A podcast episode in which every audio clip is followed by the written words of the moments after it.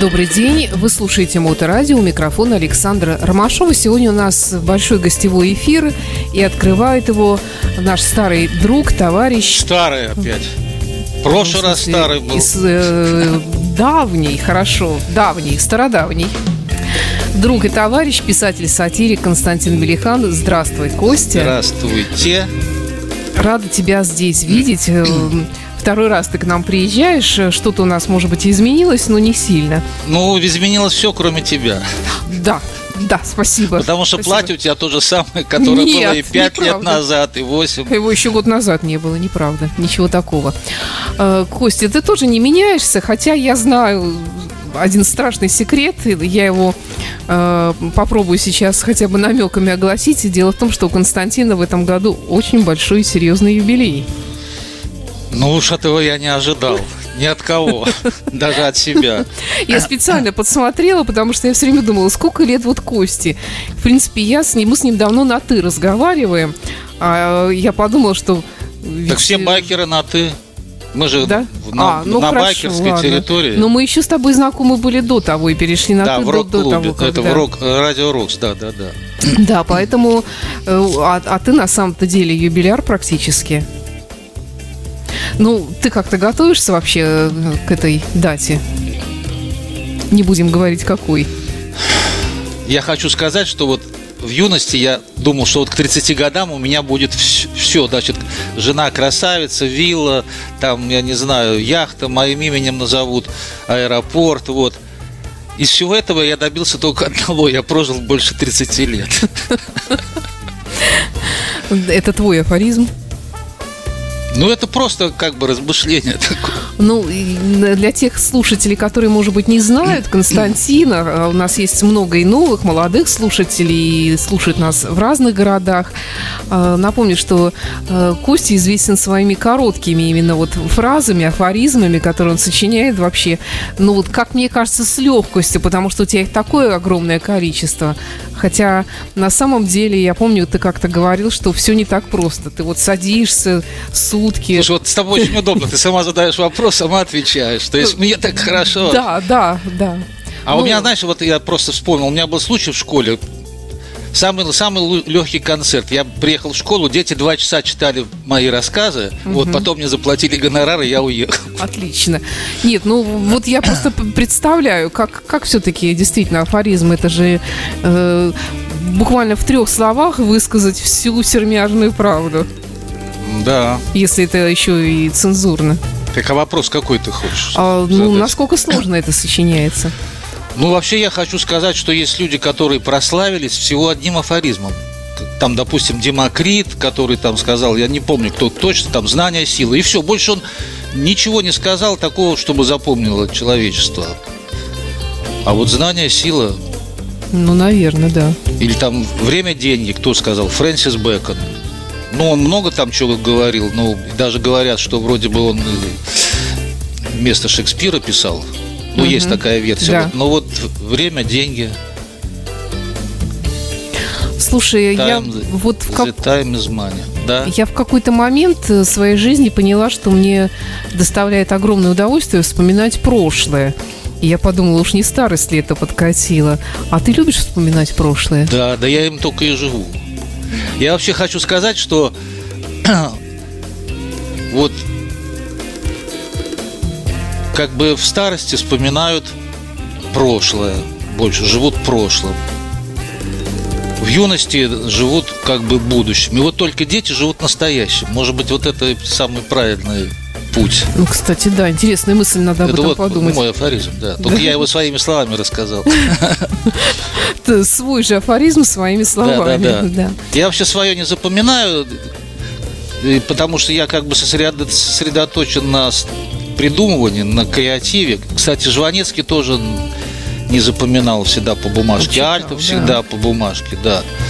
Читал, поэтому как бы Ну, не помню. Но Охотно стал, верю. сейчас стал вот с годами стал почему-то помнить свои, много стал вспоминать, так уже без бумажки даже. а, ну, хорошо. Вот ты вспоминаешь, и у тебя книги издаются, да, регулярно? еще. Ну, о той книге, которую ты сегодня принес, э, мы поговорим чуть позже. А вот раз уж мы заговорили о прошлом, э, то а что было вот такого хорошего в прошлом, вообще в нашей общей жизни, не обязательно только в твоей, но и в твоей в частности, э, чему следует поучиться, может быть, тем, кто не жил в то самое прошлое? Тебе вот с самого рождения рассказывать? Что столько событий, что не хватит томов, книг написать все это и сказать. А наиболее важным и интересным. Все настолько относительно, ну, не бывает чего-то что-то одно вот хорошее, что-то другое плохое. Это все так, все перемешано. И везде есть свои плюсы и минусы. Ну вот СССР, сейчас ностальгия по СССР. И скоро я так думаю, что все это значит, возвратится.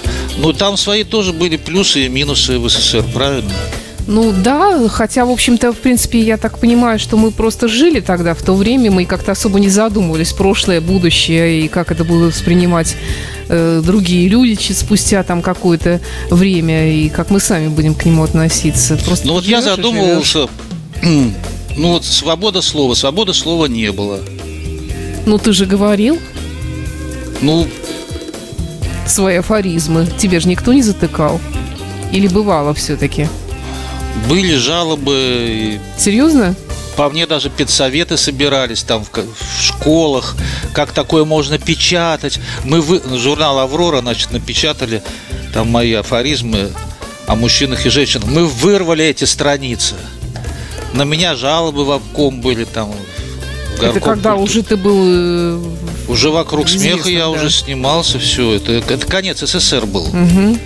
Так что если бы я сам не был редактором в «Авроре», то другой бы редактор бы и не печатал. Я на свой страх и риск, как бы, сам себя печатал, да.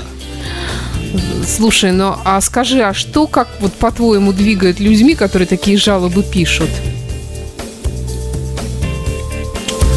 Их двигают высокие чувства прекрасного. Ты так думаешь? А мне всегда казалось или зависть, или тупость какая-то. А сейчас вот вот если вот вспомню, допустим, вот эти учителя, директриса вот в этой школе в питерской, они собрали, значит, собрание такое большое. То есть ты в ней не учился? Нет, школе, нет, да? они просто выписывают журнал «Аврора», и там угу. родители, все, и они проголосовали, чтобы, значит, меня это вот как бы вырвать твою вырвать, страницу. да, да, и написать там коллективное письмо в обком, там они и написали, да, действительно. А вот сейчас вот интересно, вот если бы они сейчас, кто-то дожил, наверное, они бы увидели там поющие трусы на экране, все вообще просто не то, что на словах. Они там, должны были сразу застрелиться, по идее, да. Да, мужчина и женщина, если то, то, то, то. А вообще, все, что ты не пишешь о мужчине и женщине, все будет дальше, на грани пошлости. Все будет. Потому что это отношение полов, вот. Но это же изящно, с юмором. Французы как говорят, что смешно, то не пошло. Правильно? А сейчас бы, если они, кто дожил до нашего времени, посмотрели, что там показывают просто все в действии. Да, да, в принципе, без преград. И от этого, в общем-то, наверное, тоже теряется какая-то прелесть самого процесса. Да, но я, я, кстати, не люблю вот это смотреть. Как ты сказала правильно, что теряется вот это все. Да, когда слишком все на показ, на показ наверное, когда, да. да, когда тай, тайна какая-то исчезает, и, в общем-то, в принципе, мы же знаем, что запретный плод сладок. Да. А вот когда просто висит, в любой момент можешь сорвать. Какой интерес, собственно говоря. Вы слушаете Моторадио. В студии у нас сегодня писатель-сатирик Константин Мелихан. А, который отмечает, э, не постесняюсь этого слова, свой юбилей в этом году. Я же не, не сказала, какой. Что ты так тяжело вздыхаешь? Так, а ты меня спроси, в каком году я родился. Я тебе отвечу. В 84-м. В передаче «Вокруг смеха». Да? Я родился, да. То есть ты считаешь... То есть до 84-го, до этой новогодней ночи, на 85-й, меня никто не знал. Так ты тогда, в принципе, получается на 9 лет старше меня, потому что я родилась тогда в 93-м на Радио Рокс. А на этом умрешь радио. на моторадио. Да. Ладно. Эм, ну вот ты себя сам с какого возраста вообще помнишь? если не считать 84 Я, я помню себя еще до рождения. Да ладно. Точнее, я... Нет, я, вот, правда, я вот не шучу. Точнее, я хочу сказать, что я, значит, э, русский язык слышал еще до рождения, буд- будучи в животике у мамы. Вот. И мама, она читала мне книжки, сказки, положив руку на живот, а другую перелистывала, значит. И она говорит, говорила, что я понимал, То есть ты отзывался. да, отзывался. Вот в том месте, когда волк проглотил красную шапочку, я недовольно бил ножкой в животик изнутри. Вот это правда. А а потом вот уже, в, скажем, в таком э, возрасте самоосознания, Ну, у всех, наверное, с трех лет, как бы, да? ты А- по- помнишь. А литература в твоей жизни вообще когда появилась? так Такая я вот- говорю, до рождения еще. Ну, вот именно когда ты сам взял книгу в руки, например. Ну, это было все стремительно, потому что мне читали книжки, и я очень быстро научился читать тоже. И, и, в 6 лет меня повели в школу во французскую. Ну, как ты знаешь, я учился в 171 школе, сейчас гимназия. Во французской. Могу говорить по-французски а совершенно свободно с любым, кто учился в этой школе. С нами учился Боря Смолкин, Кира Набутов, Саша Невз- Неврозов. Мы его звали Неврозов, хотя он Невзоров. Ну, в общем, очень много известных людей, кроме меня, оттуда вышло. Вот. И меня не хотели принимать в школу. Сказали на следующий год. А, потому А что роди- Октябрьский. А мне, мне, значит, 6 лет. А родители говорят, так он читает уже давно. И все, Взяли? взяли. Шесть лет. Да. Так я уже и писал. И писал все. И я, когда поступил в первый класс, мне двойки ставили, потому что я вертелся, мне скучно было. Там же они пишут еще даже не буквы, еще только линии вот эти Да. загогулины, потом букву А целую там неделю изучают, потом Б. А мне было скучно, и мне все время двойки. Это уже ставили. афоризмами. Ну, пока еще не афоризмами, но сочинял уже что-то. Сочинял? Стишки на, на, на учителей. Но это позже уже там пятый класс, наверное. На учителей, значит, эпиграммы писал.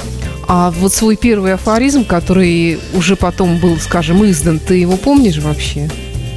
Ой, это я, я не помню, это столько огромное количество издавалось и в газетах, журналах, и я совершенно не помню. Я помню только, что у меня были совпадения с Бернардом Шоу, с Вольтером. Э, Кто умеет, тот делает, а кто не умеет, тот учит. Я придумал. Да, Потом да. вдруг оказывается Бернард Шоу. Мгм.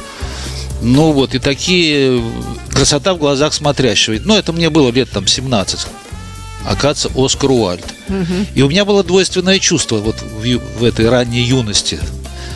Что, что, что, с одной стороны, я как бы дошел своим умом, придумал то, что вот мои учителя, Ларош Фуко, там, Лабрюер, Монтень придумали. А с другой стороны, надо выбрасывать, вот жалко. Вот, а с годами ты начинаешь чувствовать степень банальности. И уже понимаешь, ну, это может любому в голову прийти. Вот. Ну, кроме того, у нас был клуб юмора ленинградский. И мы там все время обчитывали, об- об- пробовали все это. И То есть это э, так начинался, можно сказать, твой тв- творческий путь уже, да? Да. Клуб юмора? клуб юмора. А что это за клуб был?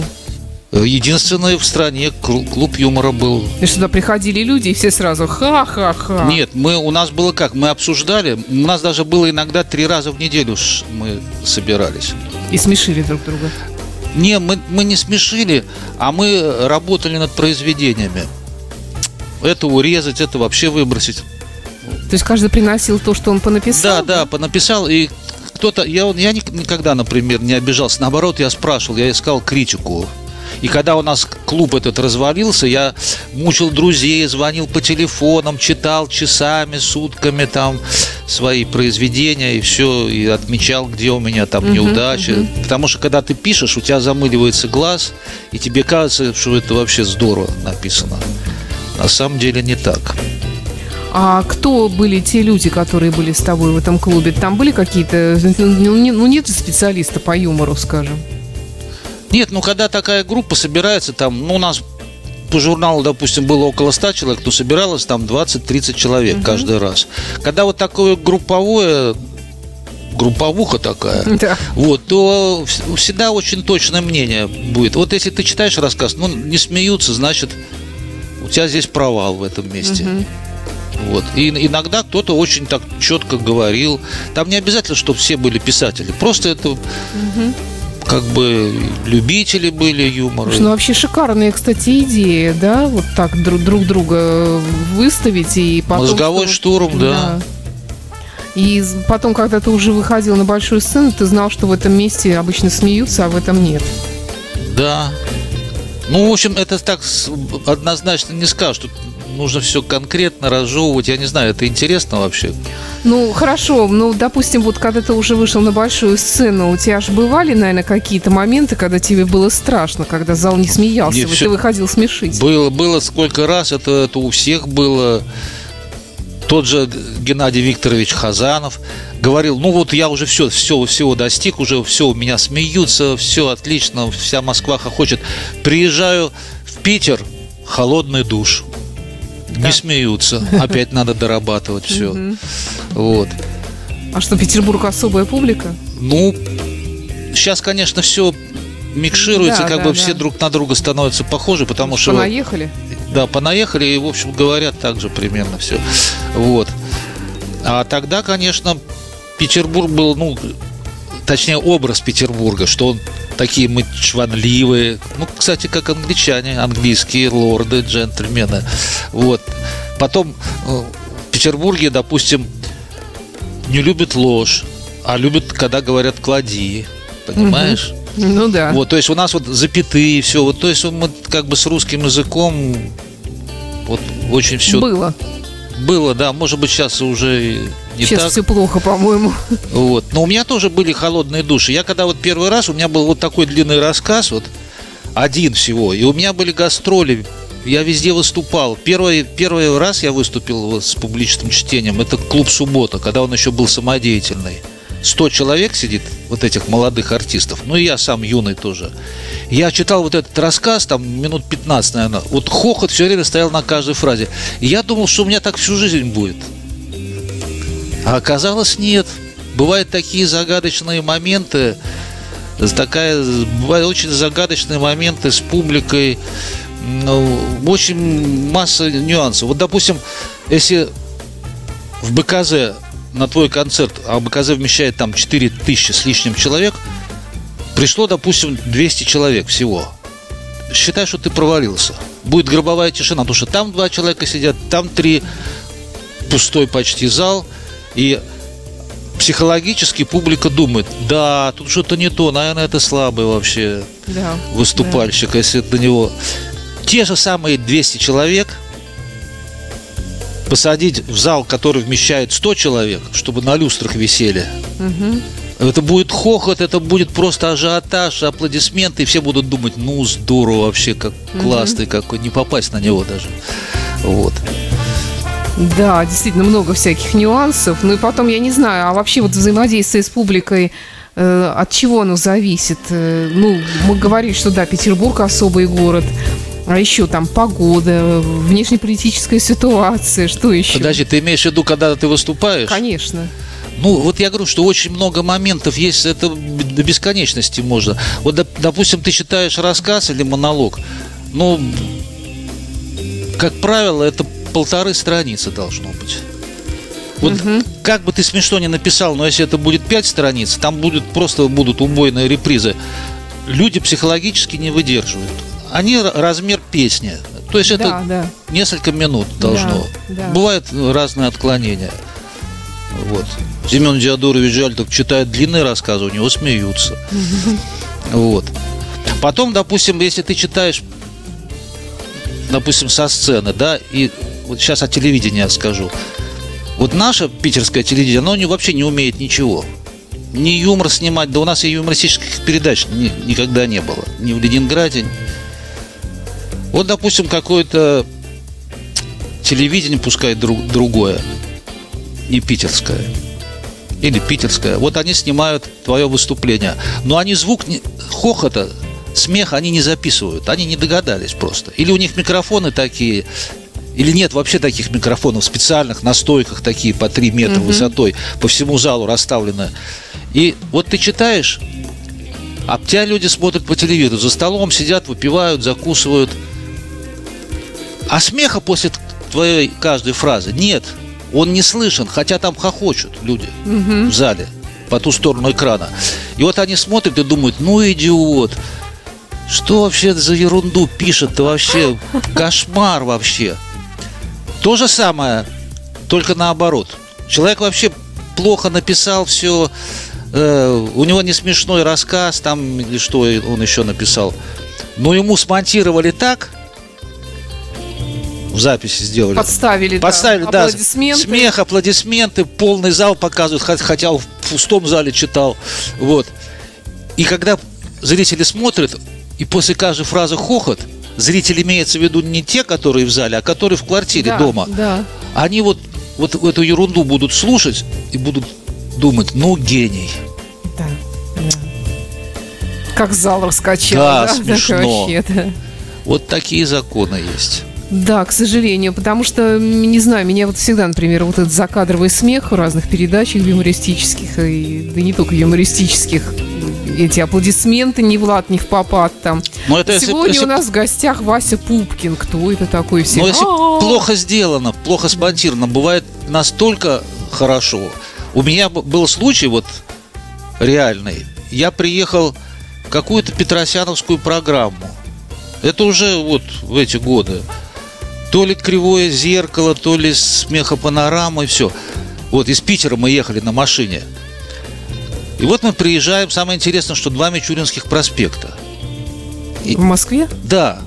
Вот зачем вот два Мичуринских, оба проспекта, причем не то, что улица там Серьезно? один. И мы приехали, естественно, не на тот Мичуринский, uh где была съемка. В общем, мы приехали, вот это, значит, смехопанорама, там звезды. И я там по счету какой-то 45-й, последний, потому что, ну, не знаю, все торопятся домой. Идет съемка, полный зал. Старушки сидят, им там платят деньги, там, не знаю, по тысяче рублей, чтобы они все выслушали. Вот. И вот концерт идет, он, не знаю, с пяти или с шести часов начался вечера. И в зале все меньше и меньше народу становится. А я думаю, когда же я? Ну, я последний. Когда же до меня дойдет очередь? Уже 12 ночи, полночь, час уже. А ведет Вашуков, который с Бандурином. Вашуков, который побольше. Ну, знаешь, они частушки поют. Нет, Один с, знаю. концертина, другой с маленькой гитаркой. Мгм. Из Питера, кстати. Переехали в Москву. И Вашуков ведущий. И уже 2 часа ночи он говорит, слушай, Костя, я устал, я сейчас тебя объявлю, а ты сам закончишь концерт. Я так смотрю, в зале человек 5, уже даже свет притушили. Спят. Человек 5 уже, уже все уехали. Разъехались, уже устали они. Вот. И мне такая симпатичная блондинка, директриса этого дела всего, она говорит, Костя, ты иди читай, де- делай только паузу, и все, мы все сделаем. Ну, я в это не поверил, конечно, и читал очень долго. Вот, пять произведений у меня было. В зале уже никого не было, я просто в тишину читал, в темноте уже. В зал в темноте, сцена освещена. И все, и уехали мы в Москву, сонные такие, на машине опять с приятелем, с моим директором. И вот, наконец, вы- а, смех с доставкой на дом. Вот, я вспомнил, передача. Смех с доставкой на дом. И вот выходит передача, вообще, ну ура, просто там все, все смеются, аплодисменты, полный зал. Это в твоем выступлении. Да, да, да, да. Ну, гениальный монтаж, да. Да, вот они так сделали, здорово. Да, все-таки телевидение это великая вещь. Но москвичи умеют. Обману, да, москвичи умеют. Остальные города никто не умеет ничего. И Питер в том числе. Имеется в виду юмористические концерты снимать. Хотя юмора более чем достаточно сейчас. Ну, сейчас, может быть, в меньшей степени, а вообще последние годы, да. Так, у- так у нас, ты правильно говоришь, смотри, у нас была передача «Вокруг смеха». Она была 4-3 раза в год. Иногда даже один раз в год была всего. И один повтор был только. А сейчас и каналов-то было там всего два канала. И она была по рейтингу номер один. А сейчас полно каналов. Везде каждый день передачи по всем каналам юмористические. Да, да. И уже люди объелись. И специальные каналы юмористические уже, да, да? действительно, уже не смешно. А, скажи, пожалуйста, как ты думаешь, имеет ли юмор вообще национальность? Ну, опять-таки нельзя сказать это вот однозначно. То есть э, есть какие-то э, вещи общечеловеческие, а есть какие-то узконациональные. Если ты не знаешь этих реалий этой страны, то ты не поймешь, над чем они смеются. Ну вот простой пример, как вот какие совпадения. Вот то, что мы рассказываем про Чукчей, в Америке про Каманчей, а в Канаде да, про эскимосов. Да, да. Угу. А в Англии про шотландцев? Допустим, то, что у нас о, о, о евреях рассказывают, в Британии о шотландцах, угу. в, в Болгарии это габровцы. И так вот можно все везде, там в Грузии я не знаю, кто там, мингрелы, там над кем они смеются. Но они не просто смеются, они там еще и это как бы не очень как бы сильно любят, и поэтому отделяются куска, кусками от Грузии вы дружите между собой, они хотят, чтобы они были в их составе, там все, осетины, абхазцы, что-то нас на политику потянуть. Вот, так вы тогда на равных, они не, не, не то, что это люди там второго сорта. Вот поэтому они отделяются. Слушай, а бывает, вот скажем, юмор, который понятен и близок всем, но я имею в виду не юмор, когда там выходит клоун и падает, это именно вот юмор, я имею в виду анекдоты, вот словесный юмор. Да, конечно, бывает общечеловеческие, понятные. Ну вот, допустим, э, французский анекдот, который понятен всем. Значит, э, семья пришла в ресторан. Отец, мать, маленький мальчик и маленькая девочка. И они, значит, заказали там поесть, и часть у них осталась. И мать говорит официанту – вы не возражаете, если мы часть еды возьмем с собой, вот то, что осталось, для нашей собаки? Угу. Тот говорит, пожалуйста, дети так, ура, нам купят собаку. Я просто смотрю, у тебя книга лежит, перед тобой книга на каком-то непонятном языке. Да, вроде как э, кириллица, Мадрица на папиру. Что это Мадрица вообще? на папиру, синяк на бумаге. Но ты правильно сказал, вроде на, на непонятном языке, но на самом деле это сербский язык. И ну, это они издали меня мою книжку, перевели а, на сербский а язык. почему именно сербы вообще? Каким боком? Как это так? Ну, случилось? как бы вот у нас дружба, наверное, не, не у меня лично, а как бы да. сербы любят Россию, они также пострадали, тоже на, их разбили на 7 стран. Вот, и как бы они, это как бы маленькая Россия, не знаю, почему они меня избрали, но они меня там активно печатали очень в газетах, в журналах, я об этом даже не знал. Вот нашли меня, вот, и такой деятель общественный, культурный, э, и, переводчик Александр Чотрич. Это он все, то есть сидел, вот твои, твои да он даже переводил на сербский да, язык? Да, он перевел даже больше, чем вот он столько перевел. Просто угу. это в книжке. Вот. И он такой очень известный в Сербии. Вообще потрясающе. А мне, мне вот вообще интересно, как, как это вообще можно афоризм перевести на чужой язык? Это, это, же... это, это сложно, да. Но с другой стороны, Тут бывает... У тебя афо... игра слов же там все. Такое. Есть, да Нюанс. есть сотни разновидностей афоризмов. Он может быть юмористический, трагический, может быть каламбур, может быть такой легкомысленный. Вот. Ну, афоризм я так быстро говорю, потому что это все сразу не расскажешь. Он же использует, с одной стороны, очень простые слова. Человек, жизнь, это все легко Мужчина, переводится. женщина. Мужчина, женщина, да, джентльмен, Дон Жуан. Да. Вот, любовь, красота. Вот. Но с другой стороны, с правой стороны, где уже правое полушарие, там вот закручивается такая цветистость.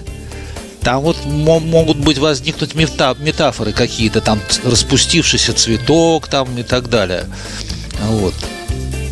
Поэтому вторую часть, как бы, ну, грубо говоря, ее афоризма труднее перевести.